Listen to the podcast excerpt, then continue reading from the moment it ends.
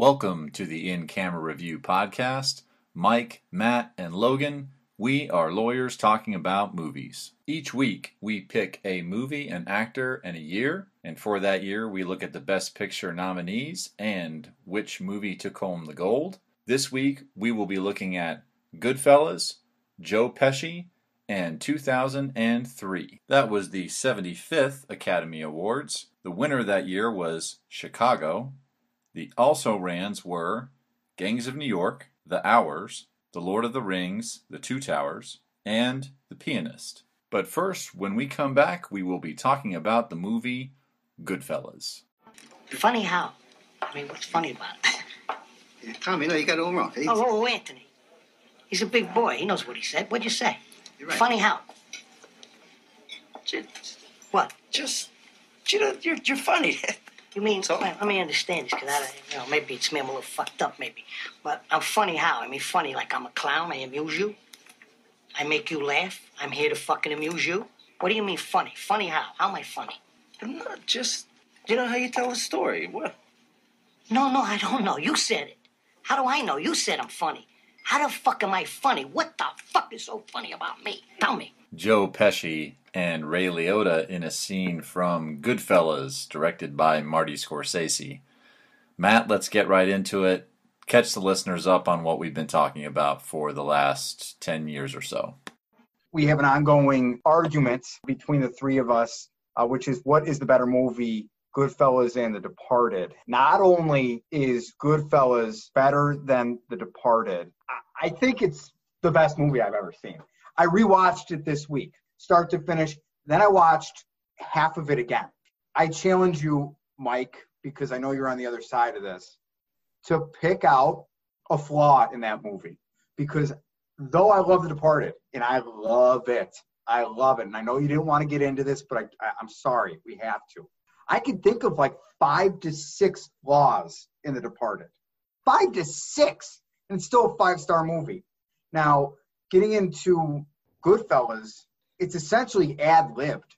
I mean, the we were just talking off the air uh, about Curb Your Enthusiasm, and this this is very similar. I, I, I can't begin to tell you uh, how similar it is. I mean, I can think of four scenes that were completely and totally ad libbed.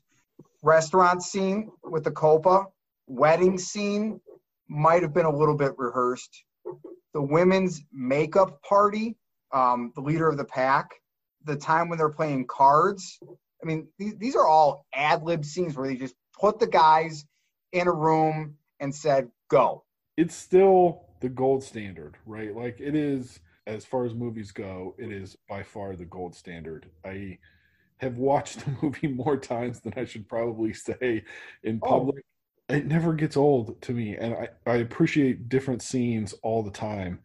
Um, I certainly remember like the the conversation. It, like it's come up in other movies, right? So like in the movie Swingers, they're having like a in-depth discussion about the lighting that Scorsese did for the scene where Ray Liotta walks his future wife through the back, you know, the back halls and under the restaurant to get into the Copa.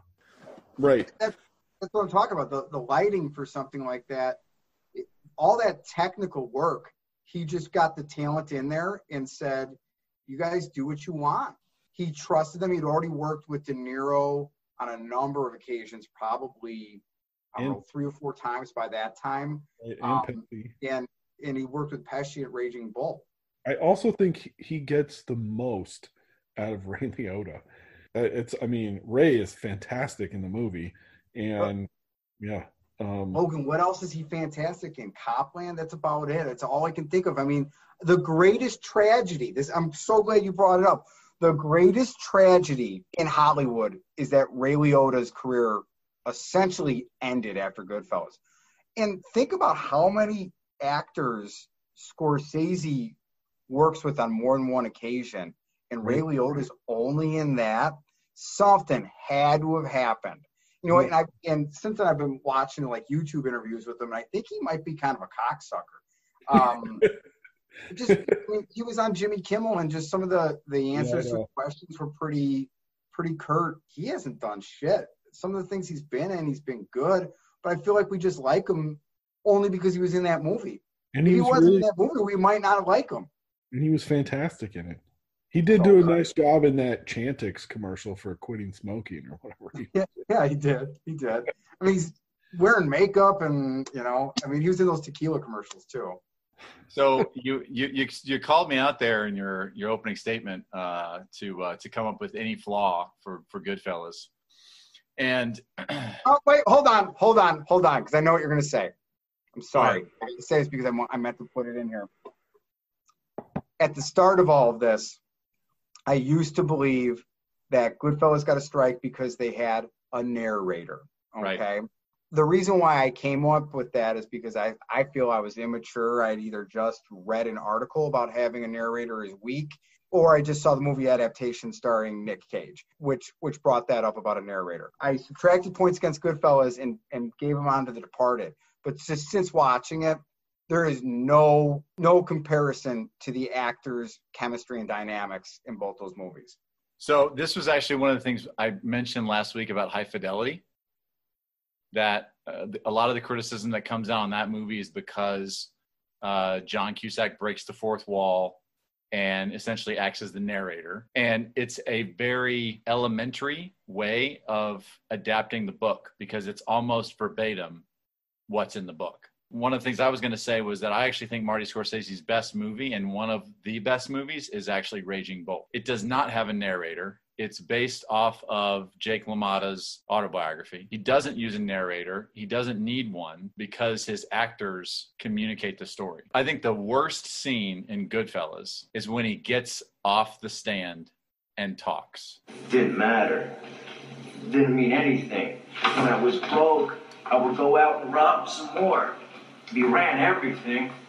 We paid off cops, we paid off lawyers, we paid off judges. Everybody had their hands out. Everything was for the taking. And now it's all over.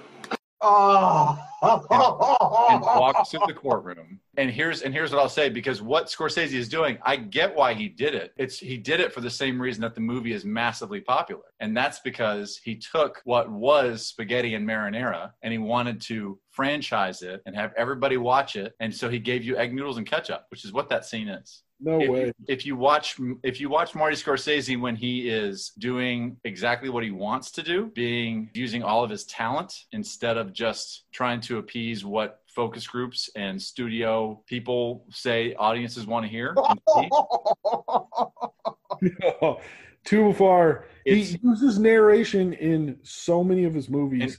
So many of his movies are unbelievable. Narration. So hold on, hold on. Raging- So so Raging Bull is his best movie because it is authentic and it is it like I said, it utilizes his talent. Goodfellas is chintzy because it's meant to sell something.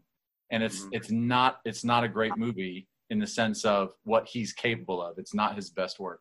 Watch Raging Bull, you'll see what I mean. It's he uses narration in so much. Wolf of Wall Street, Gangs of New York, The Departed. There's parts parts of it that are narrated. The Irishman, like all of his critically acclaimed movies, he's got narration in portions of it. It's how he progresses the story. He try the story in Goodfellas. In part, why I think he had to use narration is because it covers huge time period, and and so you have to fast forward the audience through some of that or whatever with narration. I'm not a big fan of narration. Like Matt said, I, you know, I struggle with this because I do. I still think Go, Goodfellas is the gold standard. I wish that there would have been maybe less narration than there is, because I think there's a ton of stuff that overdoes the narration. I will watch Raging Bull, but I'm not even remotely close to prepared that say that he's selling stuff. To be clear, though, what I'm saying is that he was trying to make it more palatable to the masses to get more people to watch it. Not that he was selling something in particular, but that he was trying to appeal to a broader audience. that scene at the end where he breaks the sort of the fourth dimension it's the end of the movie right like it doesn't matter anymore it just like the the, the whole everything else has been so good and he kind of leaves you with this like chuckle about how it all turned out I, i'm fine with it i, I think it's I, I love it. I mean, I love it. I think nice cap at the end I think Scorsese kind of isn't given enough credit for being as creative and using as many different mechanisms that he has, and, and, and he does, and he uses them in all of his movies, and he's and he's very liberal about it. And if he wants to try something, he's going to do it, whether it's in Goodfellas or whether it's in um, The Departed or the opening uh, episode of Boardwalk Empire. Do you remember um, in both The Departed and Boardwalk Empire? There's let's start with um, Departed. Matt Damon's walking it down like a um, he's like in an open courtyard and the lens closes in. He does that again in the opening scene of Boardwalk Empire. Cut at the end, I think he was just having some fun with it and, and wanted to see how it worked out. I don't think he was being um, driven by any um, you know Hollywood producer on that. I think he pretty much had carte blanche at that at that point, and that's what he decided he wanted to do. Back to the narration, though, I think that might be a method in which he gets the best out of his players because they know what the scene is.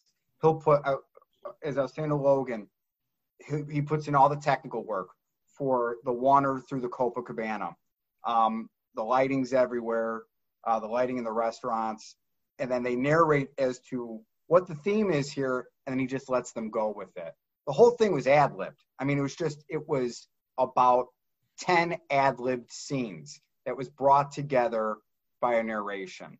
And half the time, some of the comedy comes from what the narrator says and how it was actually perceived on the screen. I thought that's great. Very similar to True Detective, right? narrator says one thing, how how it actually plays out is different. So. So here's the thing, though. The first thing about the narrator, though, is is that you can't deny that it's excessive. It's it's throughout the whole movie. It's not it's not just a segment filler that lets you allows you to transition. It's the story. It's the device of the story from the beginning to the end. The second thing about the narration is I disagree with you that it gets the best from his players because De Niro and Pesci are both in Raging Bull, and they're both better in Raging Bull than they are in Goodfellas.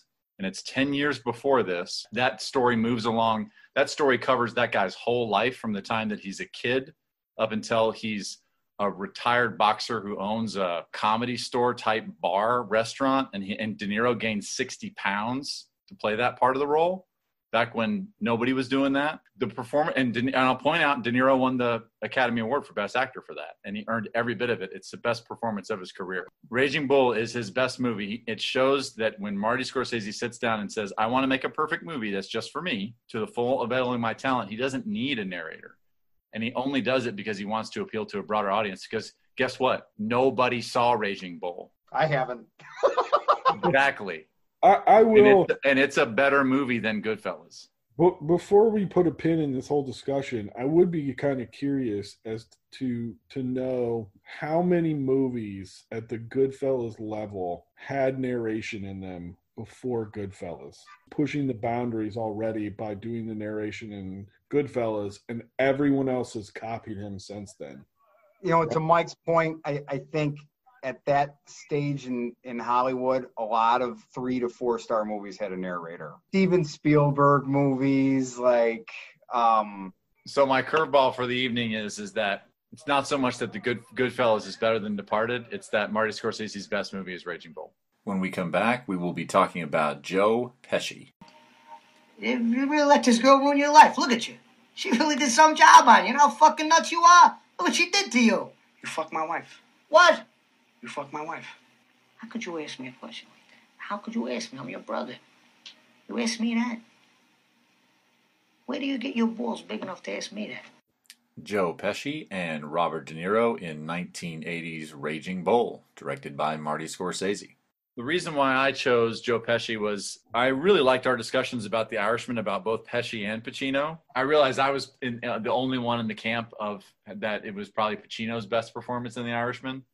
And rather than have me talk about Pacino's best performance being in The Irishman again, um, which you guys didn't really agree with because you guys are not as big Pacino fans as I am, I do remember that both of you thought that Pesci stole the show many times in The Irishman. And so I thought his career was better of a collective look back. I agree with you. I thought Al Pacino was phenomenal in The Irishman. I, I think it's the best thing I've seen him in in 20 years. reason why I watch Raging Bull is that really is the beginning of Pesci's career. That this is the beginning of the character that he plays in Goodfellas and Casino and The Irishman. He is not the lead. He is supporting, fiery. Spilotro, I think, is a little different in Casino, where he's just a madman. I mean, he just he said he was doing this for back home, but really he was popping people's eyes out with vices because it was fun, and that's what that character wanted to do. That's why Pesci does not like his career and why he retired and why he tried to do so many different things. Scorsese loved him in Raging Bull, and he just wanted him there because Scorsese and De Niro, all they want to do is talk about what it was like to be in the 1950s and 60s in New York, where you rode public transportation and you thought about what the bus driver's life was like in a Bronx Tale. He's in that too. Yeah. And he's got a great little cameo in it. But I, I think that is the tragedy of Joe Pesci's career is that he did such a good job in Raging Bull. Scorsese loves to use actors repeat. And that was basically all the guy could do to the point where he's got to do, you know, movies like Lethal Weapon as like the comic relief, Home Alone. I mean, and the thing is, is I mean, that he had to make a lot of money off Home, Home Alone was Sure. probably very good to him. Yeah, he made so much money off those movies, and he's actually very good in the comedic role too. I think he has more range than people give him credit for. and that's and that's precisely my point. I feel like I feel like that guy. You, you could probably go back over the last forty years and pick roles and say, you know what, Joe Pesci could have done that role. Um, I think the David Ferrie role was probably pretty hard. yeah, and that's the thing is that that's that's an ensemble cast, ten other big name actors in the movie, Big name. Big Right. name. and and so it's it's hard to stand out in a in a three and a half hour ensemble cast. You know, his I think is probably his first leading role of any significance that wasn't you know a Scorsese picture was My Cousin Vinny, which of course he's outstanding in. Marisa Tomei is the one that won the Academy Award. He didn't even get nominated. Are you sure? I'm positive. How could you be so sure? Because there is no way that these tire marks were made by a 64 Buick Skylark. These marks were made by a 1963 Pontiac Tempest. Objection, Your Honor. Can we clarify to the court whether the witness is stating opinion or fact? This is your opinion? It's a fact. And it's like, no, and, and that's I just to me, I, I find Joe Pesci's career to be very tragic because he's so talented, he's so versatile, he's so good. I it's like I, I love the fact that he came back for The Irishman and and it's a mobster movie and his roles were nothing like Raging Bull, Goodfellas, or Casino. Totally different. You know, as you were talking, Mike, Joe Pesci is Scottie Pippen. He is the one of the best number two that you can find. The dude does everything you have to do to make a great, great movie. He is much better as the number two. And I like it didn't dawn on me until you were talking about it, but the your comment about the Marisa Tomei thing, he elevates everybody else. He elevates Macaulay Culkin. Daniel Daniel Stern. Daniel Stern's pretty good though, Logan. He's a he's a Pesci in his own right. So right. he might not be Pippi Pippin, he might be like Joe Dumars, okay? But I mean Amazing in his own right, right? Like one of the one of the greatest, just great performances, great movies, all that kind of stuff. That's what I'm going to compare him to. I don't think his career is a tragedy. No, I, I I think his career is tragic. I don't know if I agree with that. Like, if, if I'm going to compare him to somebody, I'm going to compare him to kind of like McConaughey or Woody Harrelson. And when McConaughey decided to make a run at being considered a serious actor, he was probably advised stop fucking around. You're from Texas. Do movies that take place in Texas. You know how they talk, you know how they act, you know what their intuition is. Still going to be interesting to people. I think the same thing is true for Pesci, except it's just New York City, right? And New York City Italians. And he could play the hothead, but he can also play the very reserved, mild mannered, you know, capo or boss. He also was in Casino, might not be noticeable, is that he he does do a Chicago accent in that. And he changes his accent up from there's some similarity, some Pesci-isms everything else in there, he's he's doing it with it with an accent. He holds his his and he doesn't do that in the other ones. And, and I was like, man, you know what? He puts the work in.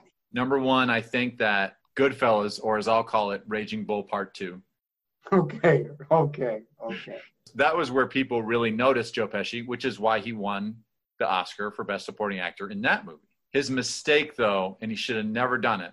And Mar- and Marty owes an apology. He should have never done Casino Agreed. because, because that's that solidified the the the Scottie Pippen esque character that he has, and the and the true. I mean, if his name is in the def in, in the definition of typecasting, and it's not fair because he's so much more than that. You Is think Scottie Pippen? It's okay to be Scottie Pippen, man. It is a okay to be Scottie Pippen. I would kill, kill to be if someone was like that guy's that guy's like Pippen. I'd be like, Oh, sure. mhm. Yeah, Yeah. but, but here's but here's the thing: if that's the best you can do, great. But that's not. He could have done his own thing and done his own movie. So, for yeah, example, he did. He did the Harvard movie. I, It was a that's what Harvard movie. thank you for the segue because that's where I was going. I subjectively No, always love the movie with honors. no. I mean, seriously, Stop. every time every time Brendan Fraser pulls out, the thing, he's like, who will graduate life with honor and without regret. and then like you got like you know the crazy scene with uh you know is the president a king a democratically elected king and like The president isn't an elected king, no matter how many bombs he can drop, because the crude Constitution doesn't trust him. He's a servant of the people. He's a bum, okay, Mr. Pitkannan? He's just a bum. i'm a bum and like just all this stuff and it's terrible it doesn't work but if you said hey it's the 90s we got madonna doing the soundtrack we got brendan fraser we got patrick dempsey and joe pesci what do you say everybody's in they're invested in that I'm in. Green lights. right?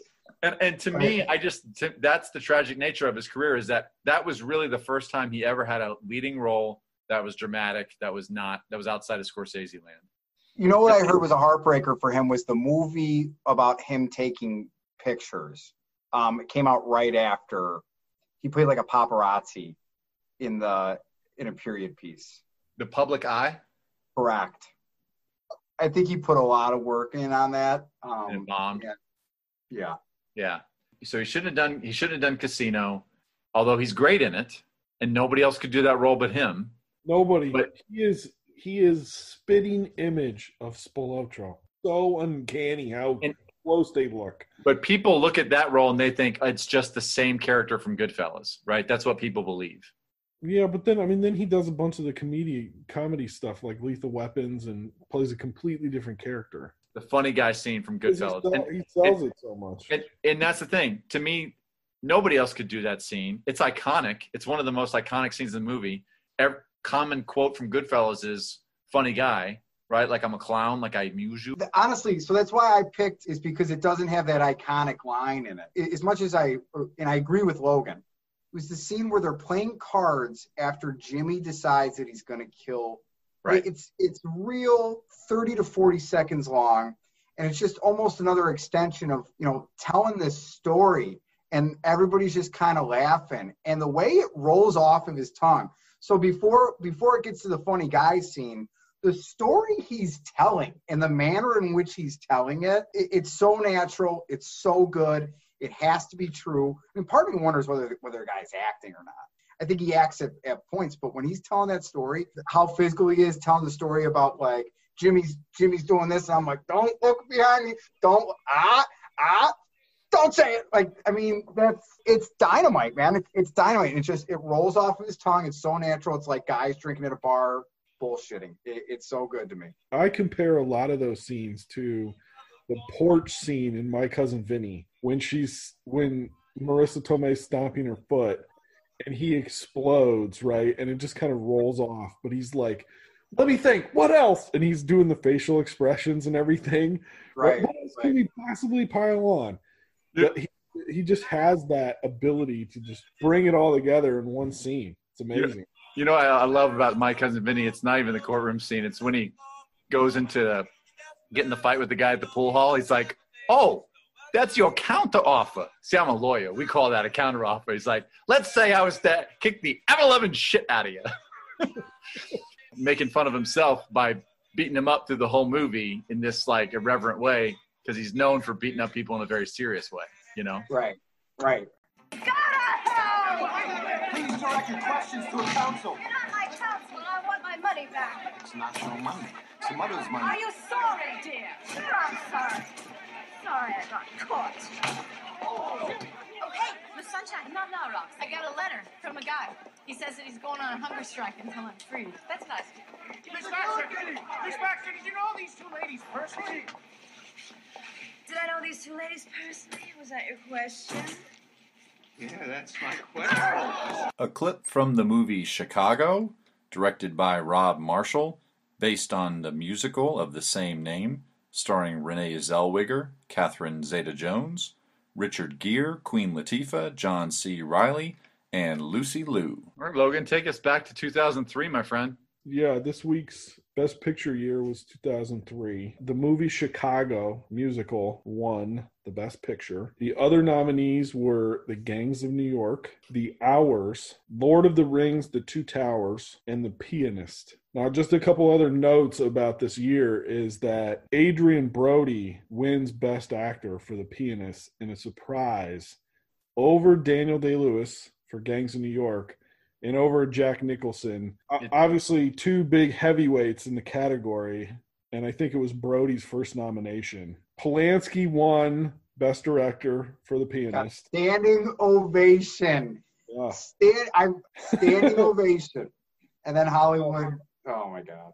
So, a, a few other movies that came out that obviously didn't get nominated Road to Perdition, Bourne Identity, Great movie. Punch Drunk Love also came out. I will posit to you guys my winner for that year, which also didn't get nominated, but which I think is one of maybe the best movies I've ever seen. It's certainly in the it's certainly my top 20, which is The City of God. If you guys haven't seen it, I highly recommend it.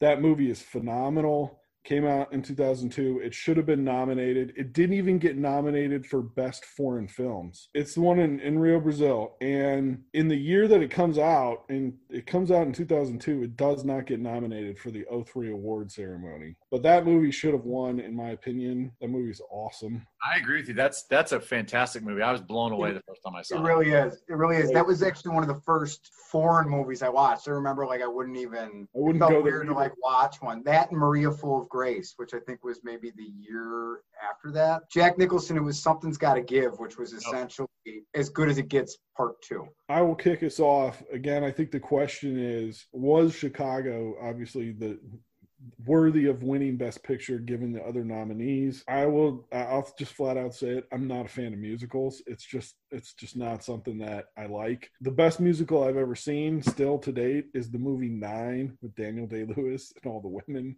I think it was. I, I thought it was phenomenal, but Daniel Day is very good. He plays Guido Contini. Tried to watch Chicago. I've tried to get through it. I've started it like four times and I can't get through it. Obviously, I've seen Lord of the Rings. I've seen The Hours. I've obviously seen Gangs, Gangs of New York. Never did The Pianist. Of those five movies, I would put Gangs of New York on the top of that list. I still think City of City of God should have been nominated and won. So I saw Chicago in the theaters. I thought it was a great movie. I happen to be a fan of musicals. Thoroughly enjoyed it. It's a glorified remake. Chicago and the music and stuff has been around forever.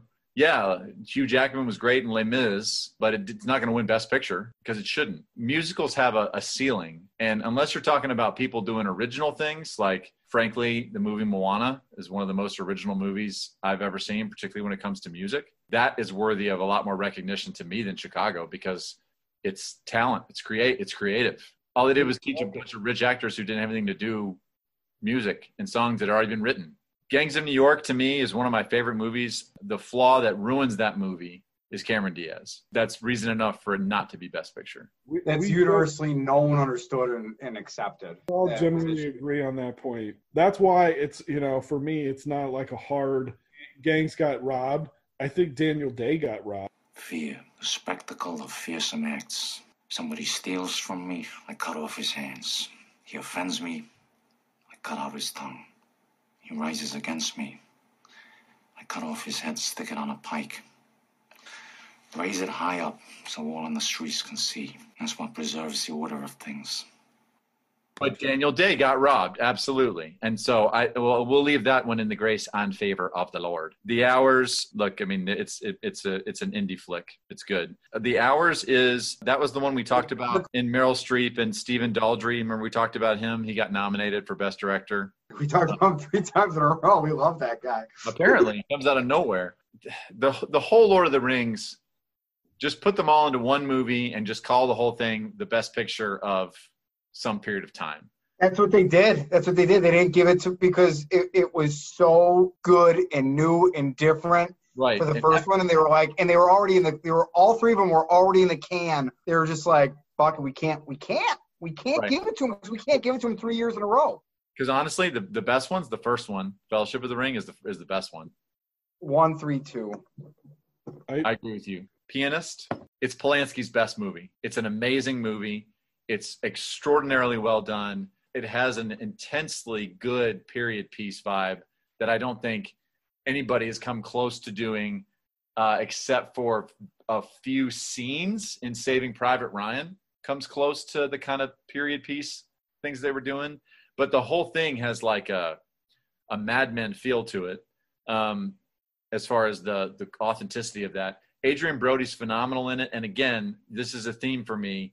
If you can be one one character on the screen for longer than 10 or 15 minutes and not have a word of dialogue and you're keeping people's interest it's very impressive. And this guy is like he's his own Anne Frank. He's hiding by himself from the Nazis for most of the movie. It's very good. It's his best performance. It's Polanski's best movie. I think that one deserved to win. Over over City of God, if it was in there. wouldn't it just be best foreign language film? At at least it would have been until Parasite changed that, right? They could yeah, they could have put it in Best Picture before now, right? Yeah, I mean, they do what they want to do whenever they want to do it. They they give Roman Polanski a standing ovation when he wins and doesn't show up, and then they say you can't release Roman Polanski's new movie uh, in the United States anymore because they just they do what they, whatever they want to.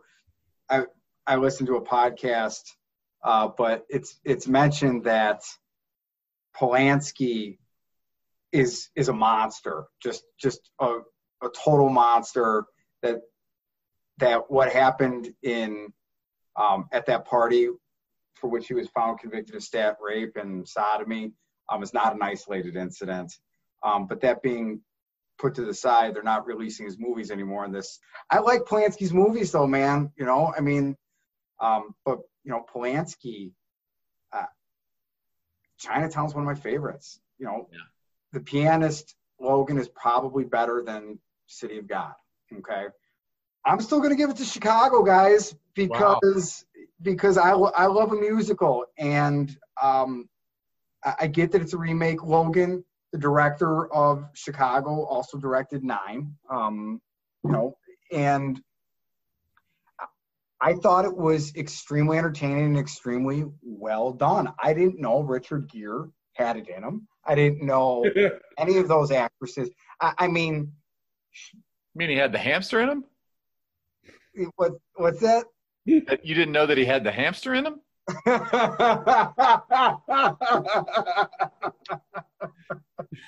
um, the the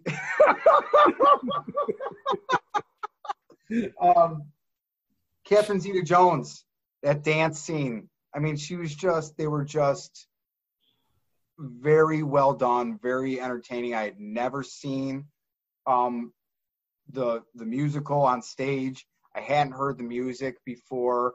I was kind of not interested in watching it. I don't think I watched it until after it received the Academy Award, and it was one of those things where I was like, totally get it, totally get it, you know. Um, so, you know, that being said, I'm I'm going to agree with the Academy for the one and only time, and you know, we'll we'll go there. We we found it. We found the year 2003 Academy Right. Awards.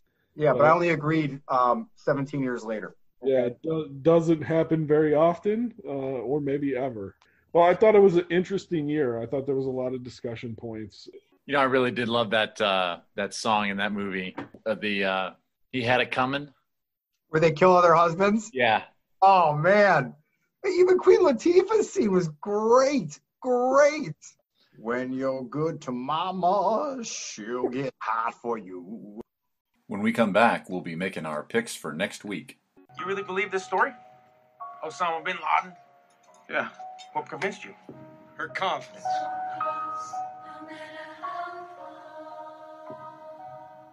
There's a 60% probability he's there. I'd say it's a soft 60, sir.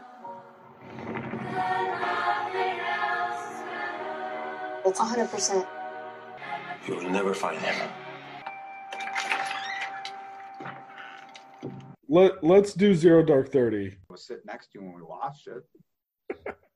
Eight years I've ago. also watched it like ten times since then, but yeah, I'll probably watch it. Honestly, I think I I think I bought it on Prime already. I think that was money well spent. Matt, tell us who our actor is for next week. So I'm I'm torn. Um, looking for a little bit of help from from the crowd. Um, nah, you know what? I'm just gonna pull the trigger on it. It. I want to. I'm not gonna keep it Scorsese. I want it. I want to move it, but I want it to be a smoother transition. Um, and I want to test this theory that we had about whether or not a, a person, a certain type of actor can can act in in the Marvel world. And so I'm going to go Liam Neeson because I, I really think that Logan, me and you had some really good dialogue going, and then Logan just like punched us in the nuts and was like, he was in Star Wars and Batman.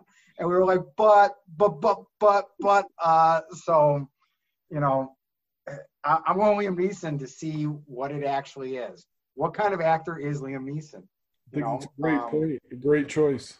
For the best picture segment for next week, um, I am surprised going with 1980, where the nominees were Ordinary People, which was uh, directed by Robert Redford. Coal Miner's Daughter, directed by Michael Apted. He uh, directed one of the worst Bond movies of all time called The World Is Not Enough. The Elephant Man, directed by my boy David Lynch. Tess, directed by Roman Polanski. And Raging Bull. So, yeah, so 1980, obviously, I will be arguing that Raging Bull should have won that year. Ordinary People won, right? Correct. Oh, throw down, brother. Okay. Yeah. It'd help if you watch it. No. Hit us with that closing music. All right, in camera review. See ya. Number one.